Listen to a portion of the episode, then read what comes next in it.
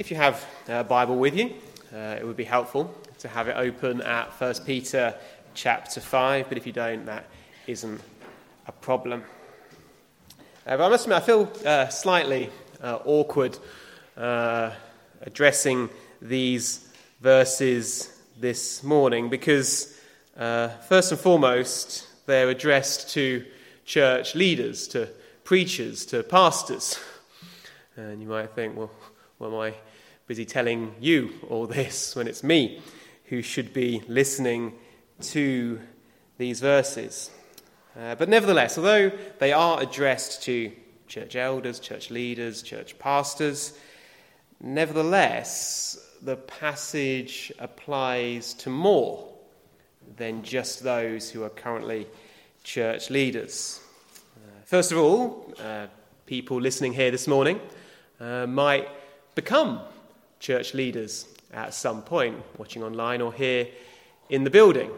And so it's important that those who will become church leaders one day take note of these verses where Peter tells us what a church leader should be. Uh, even if you don't ever become a church leader, these verses are still uh, important because they teach us what to look for in a church leader. If you're going to sit and listen to someone and to follow someone or to be part of a church led by people, you need to know what sort of person that should be. So, again, these verses are applicable to all of us. And lastly, there are principles here which apply to all of us, whether we are a leader or a follower. Uh, there are principles which Peter teaches here which are universal uh, about what it means to have a good character, to be a ultimately good person. And so, again, there are lessons to be learnt there as well. And we'll see that particularly in the third point this morning. But let's not get too far ahead of ourselves. Uh, Peter, in these verses, uh, tells us three things that a church leader should be. And he doesn't focus mainly uh, on what a church leader, church elder, church pastor, what they should do. He focuses attention on what their motivations should be. Uh, what they do is important, but he focuses on the heart. He looks at what is their heart attitude. And as he talks to elders here, he says, You should have a certain sort of heart if you are to lead well. And you can read it particularly in verse 2 and verse 3. Peter says to elders, to pastors, Shepherd the flock of God which is among you, serving as overseers, not by compulsion, but willingly, not for dishonest gain, but eagerly, nor as being lords over those entrusted to you, but being examples to the flock. Do you notice he says three things there? He says three things that you should not be and then gives the opposite thing that they should be. First thing he says is serve willingly, or sorry, serve not by compulsion, but willingly. Secondly, he says not for dishonest gain, but eagerly. And lastly, he says not as being lords over people, but instead being examples to the flock. What I'd like to do this morning is just look at those three in turn and see what we can learn for ourselves. So let's just take the first one, where Peter says, Shepherd the flock of God which is among you, not by compulsion, but willingly. Peter says that those leading, pastoring, should do it willingly not because they're compelled to do it, not because they have a compulsion from outside to do it. And I must admit, I struggled with understanding this one initially. Uh, because Peter seems to be saying that pastors and anyone really who is seeking to serve God, uh, they should do so not because they're forced to, but because they want to. Uh, I struggled with this because there are certainly times when I don't want to stand here and preach. Uh, there are certain times when I don't want to do the things I know that I should do, the things that I must do. Uh, I'm sure all of us can think of examples in the course of our job or in our family life where we're forced to do things which must be done, but we don't really want to do them. So, what's Peter saying here? Is Peter saying that if you don't want to do something, you shouldn't do it? Well, I don't think so. I, I don't think that's what Peter means. And the main reason for that is because of the subject of this evening's sermon. We're going to look at Gethsemane and how Christ went to the cross. But even Christ himself, in the Garden of Gethsemane, when he saw the horror of what he was about to go through, he prayed to his Father and he said, If it's possible, let this cup pass from me. Nevertheless, not what I will, but what you will. Even Christ himself in some sense, did not want to go to the cross. He did not want to do what he knew he had to do. So, if Christ himself did something which, in some sense, he was not willing to do, then surely there's something else that Peter is telling us here. Uh, Peter surely is not saying if we don't want to do something, we shouldn't do it. And I don't believe that is what Peter is saying. Uh, instead, I believe uh, what Peter is teaching us is that there is a danger in simply doing things, even serving others, merely because other people want you to, or because there is some other burden outside yourself making you do it. Uh, again, I'm sure we all uh, know of examples in our own life where we don't really want to do a task, but someone is forcing us to do it. Perhaps we want to please someone else, uh, or perhaps we're afraid of someone else's response if we don't do it. And Peter is saying that's not a healthy way of working in the long term.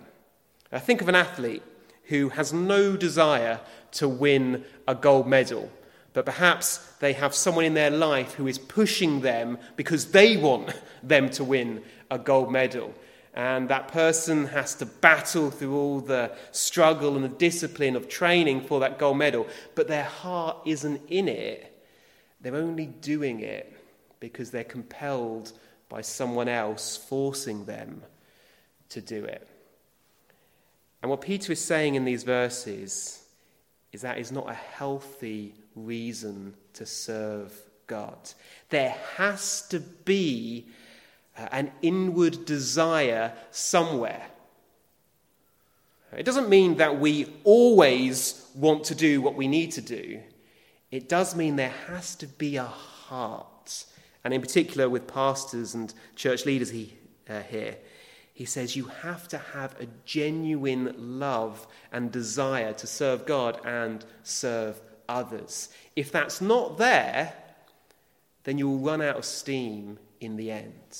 If that's not there, your ministry will not be fruitful. If that's not there, you will simply fall by the wayside in the end. It's simply not sustainable. The pressure from outside isn't enough to create a fruitful ministry. There has to be an inner motivation, which ultimately comes from the Holy Spirit Himself. That has to be there. That's what Peter means by willingly, by eagerly. There has to be that desire. And of course, going back to Christ, we see that was the case. Although, when faced with the cross and with the horror of it, he said, If it's possible, let this cup pass from me. We're also told in the book of Hebrews that it was for the joy set before him that Christ endured the cross. So, although on one level his body uh, sort of uh, shrunk back from the thing he had to do, and we all know that feeling of not wanting to do some difficult task, nevertheless, there was a deeper desire underneath, and he saw the joy that was set before him. Again, think of that athlete, and they have to wake up at, I don't know, four in the morning or five in the morning, and they've got to go for a run, or they've got to go for training. And I'm sure, and if they're anything like me, they would not want to do that very often. Uh, to drag themselves out of back and go out of bed and do that exercise. And they may not want it in the moment, but the best athletes have in mind the rewards. They have in mind the glory. They have in mind that gold medal. And so, although it might be painful and difficult in the moment, and though they may not want that pain, nevertheless, there's a deeper desire underneath. And that is what Peter is saying here. Pastors, if they want to stay the course, if church leaders want to serve well, they have to have an inner desire which God has given to them. It's not enough to do it because other people want you to do it. That's the first requirement. That's the first motivation a pastor should have. They should have an inner God given desire so that they can serve willingly, not by compulsion. But let's move on, because uh, Peter doesn't stop there.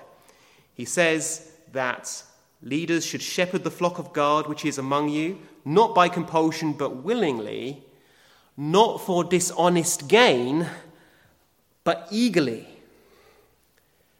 he says, those who serve by leading shouldn't do it for the material gain they get out of it. Uh, it reminds me a little bit of a story I heard of a father who uh, every evening would go into his study where his great family Bible was. And his family knew at a certain time every evening he would thumb his way through the Bible, and they presumed that he was faithfully and diligently studying God's word and praying, and he was much admired by, for his faithfulness, for doing that every day without fail. But then the day came where he died, and his family had to clear out his study, and they took his well worn Bible, which they had thought he had been diligently studying for so many years. But when they opened it, they found within the leaves of the pages his savings.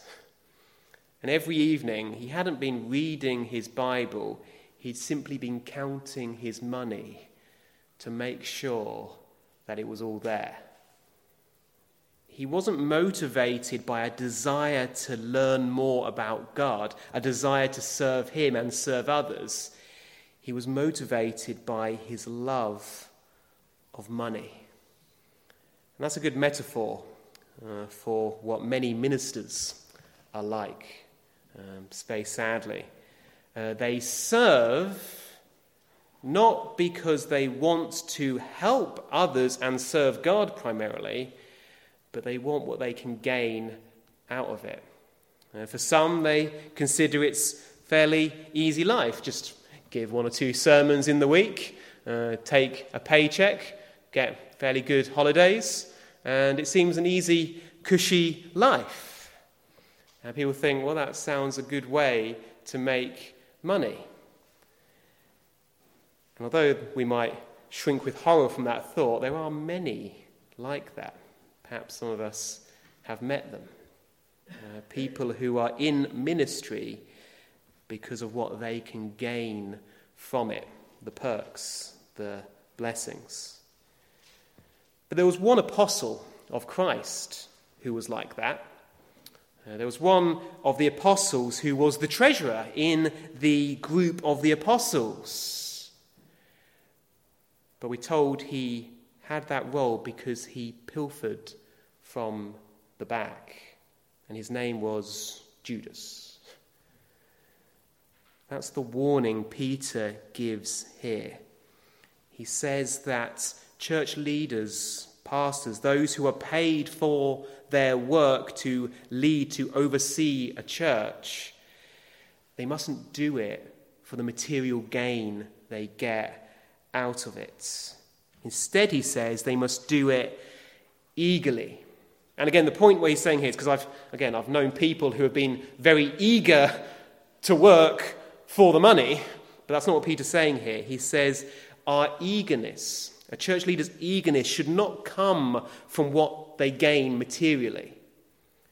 Their eagerness should come from the opportunity to serve God and to help others. That's where their eagerness should spring from. Very much like the first point, it can't come from outside for what they gain. It must come from within a desire to serve God and out of a love for Him. But as I said at the beginning, uh, this principle doesn't just apply to church leaders, it applies to all of us to some extent. Uh, let me ask you a question. Uh, do you spend uh, more time thinking about how to get money or about how to do a good job? Whatever your job is, if you are in employment. Uh, do you spend more time thinking about how can I get the most money, perhaps by doing the least?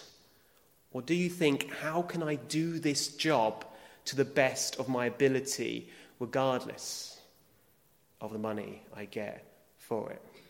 Do you see how our focus can so easily turn to wealth and possessions and what we gain when our focus should be on being the best of whatever we are, whether that's a plumber or a teacher or an electrician or an engineer, whatever it is, don't let money be the driving force of everything you do.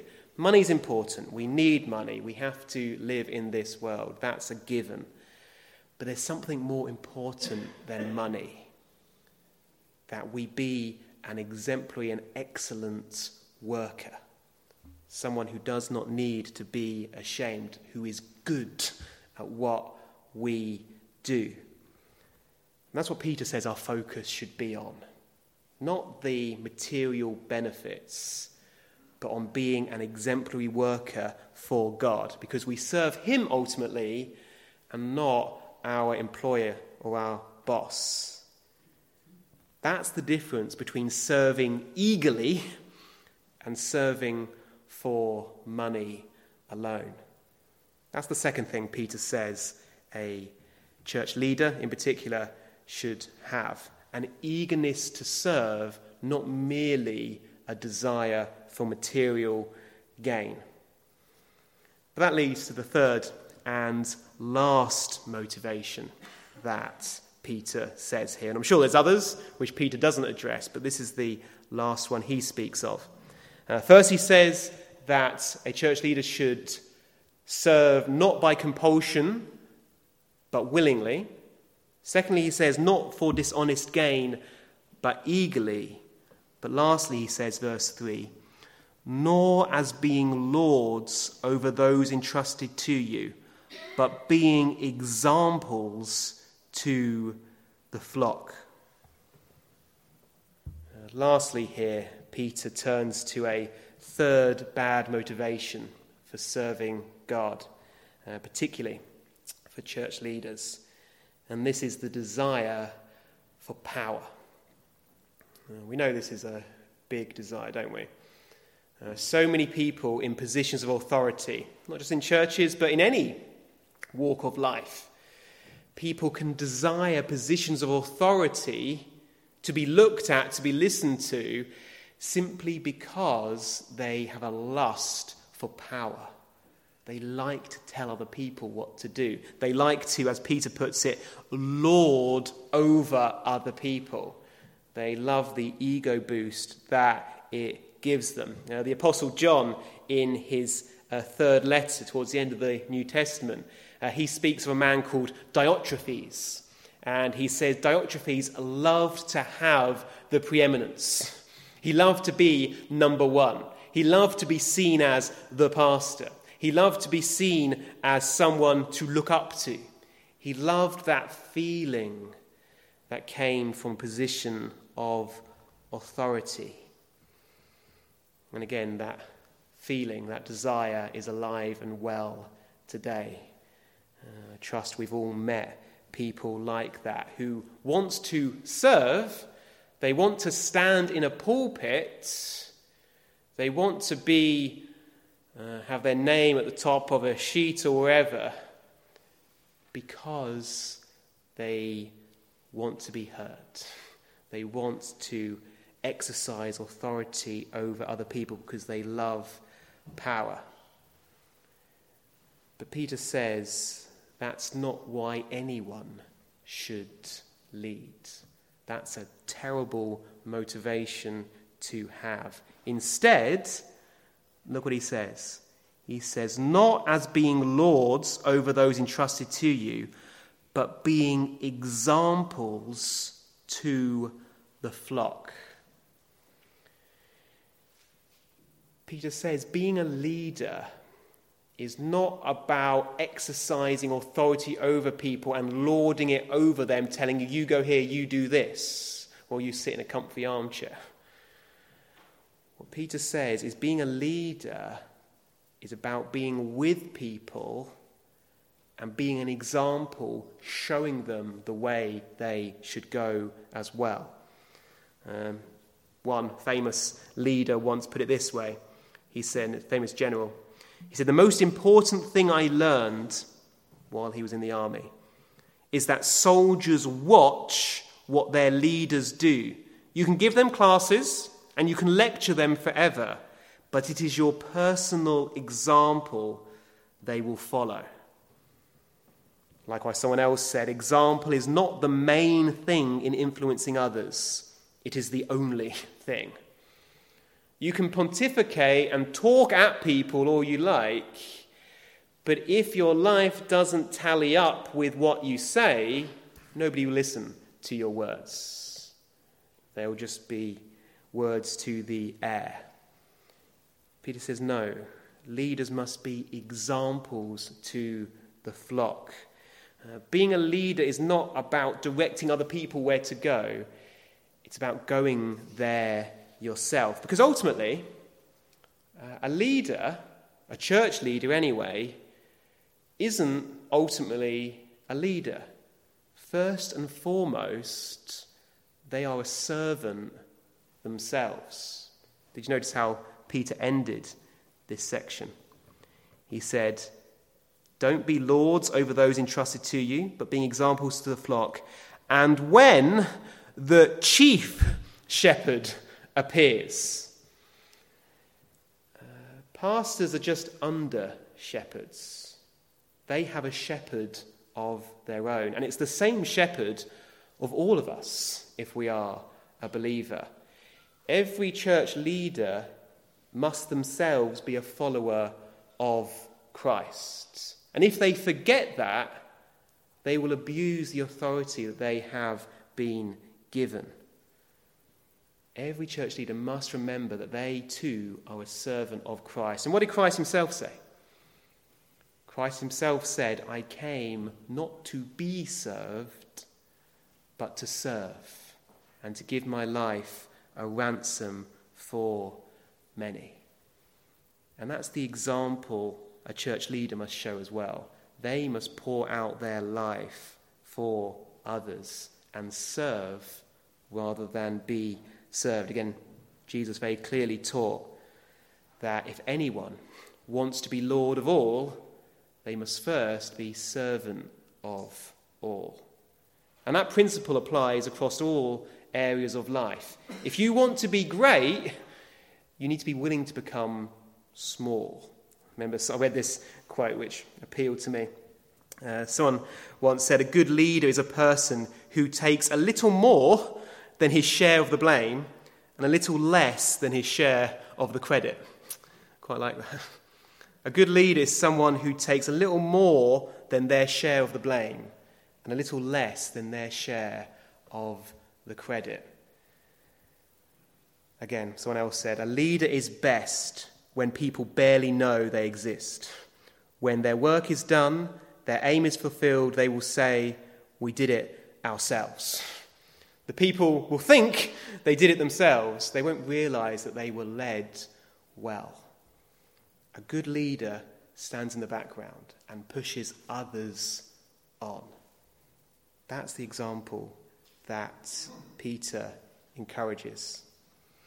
Just in closing, it reminded me, I've been listening to a biography of Martin Luther, and he used to write many pamphlets. And in one of the pamphlets, I'm not sure if he drew it but, or someone else, but uh, someone drew a picture to express what was in the pamphlet. And as you'll know, Martin Luther was very critical uh, of the Pope of his day, uh, particularly because the Pope didn't seem to follow the example that Christ himself laid down. And in this little pamphlet, it had a picture. And on one side, it had the Pope on a fine war horse, dressed in fine clothing. Then opposite him, there was Christ, sitting on a donkey, carrying a cross. That's the stark difference. And sadly, so many leaders want to be dressed in fine clothes on a war horse with all the glory and all the splendor. But that wasn't Jesus. He entered Jerusalem on a donkey. He went carrying his cross. He gave his life for others. And that picture is just very helpful to see the difference between a good leader and a bad one. And that really sums up Peter's teaching. Don't seek what you can gain, seek what you can give for others. Particularly, he talks to leaders, but that principle applies across the board. And our motivation ultimately comes from Christ. Because before we can ever serve God, before we can ever serve others, we need to understand that Christ has first served us. He came to this world to give his life a ransom for many. The only reason we can do anything is because Christ has first loved us. And when we understand that, when we see that everything we have is a pure gift of God's grace through Christ, then it's relatively easy to serve others and love others out of the overflow of the love that we have for God and that He has shown for us. And that's why I've chosen uh, as our final a hymn, a hymn which expresses that. It's number 656. And we've just read about the great shepherd of the sheep, Christ Himself, who gives His life for His sheep. And that is the theme of our last hymn, number 656. The King of love my shepherd is, whose goodness faileth never. I nothing lack if I am his, and he is mine forever. So we'll close by singing number 656.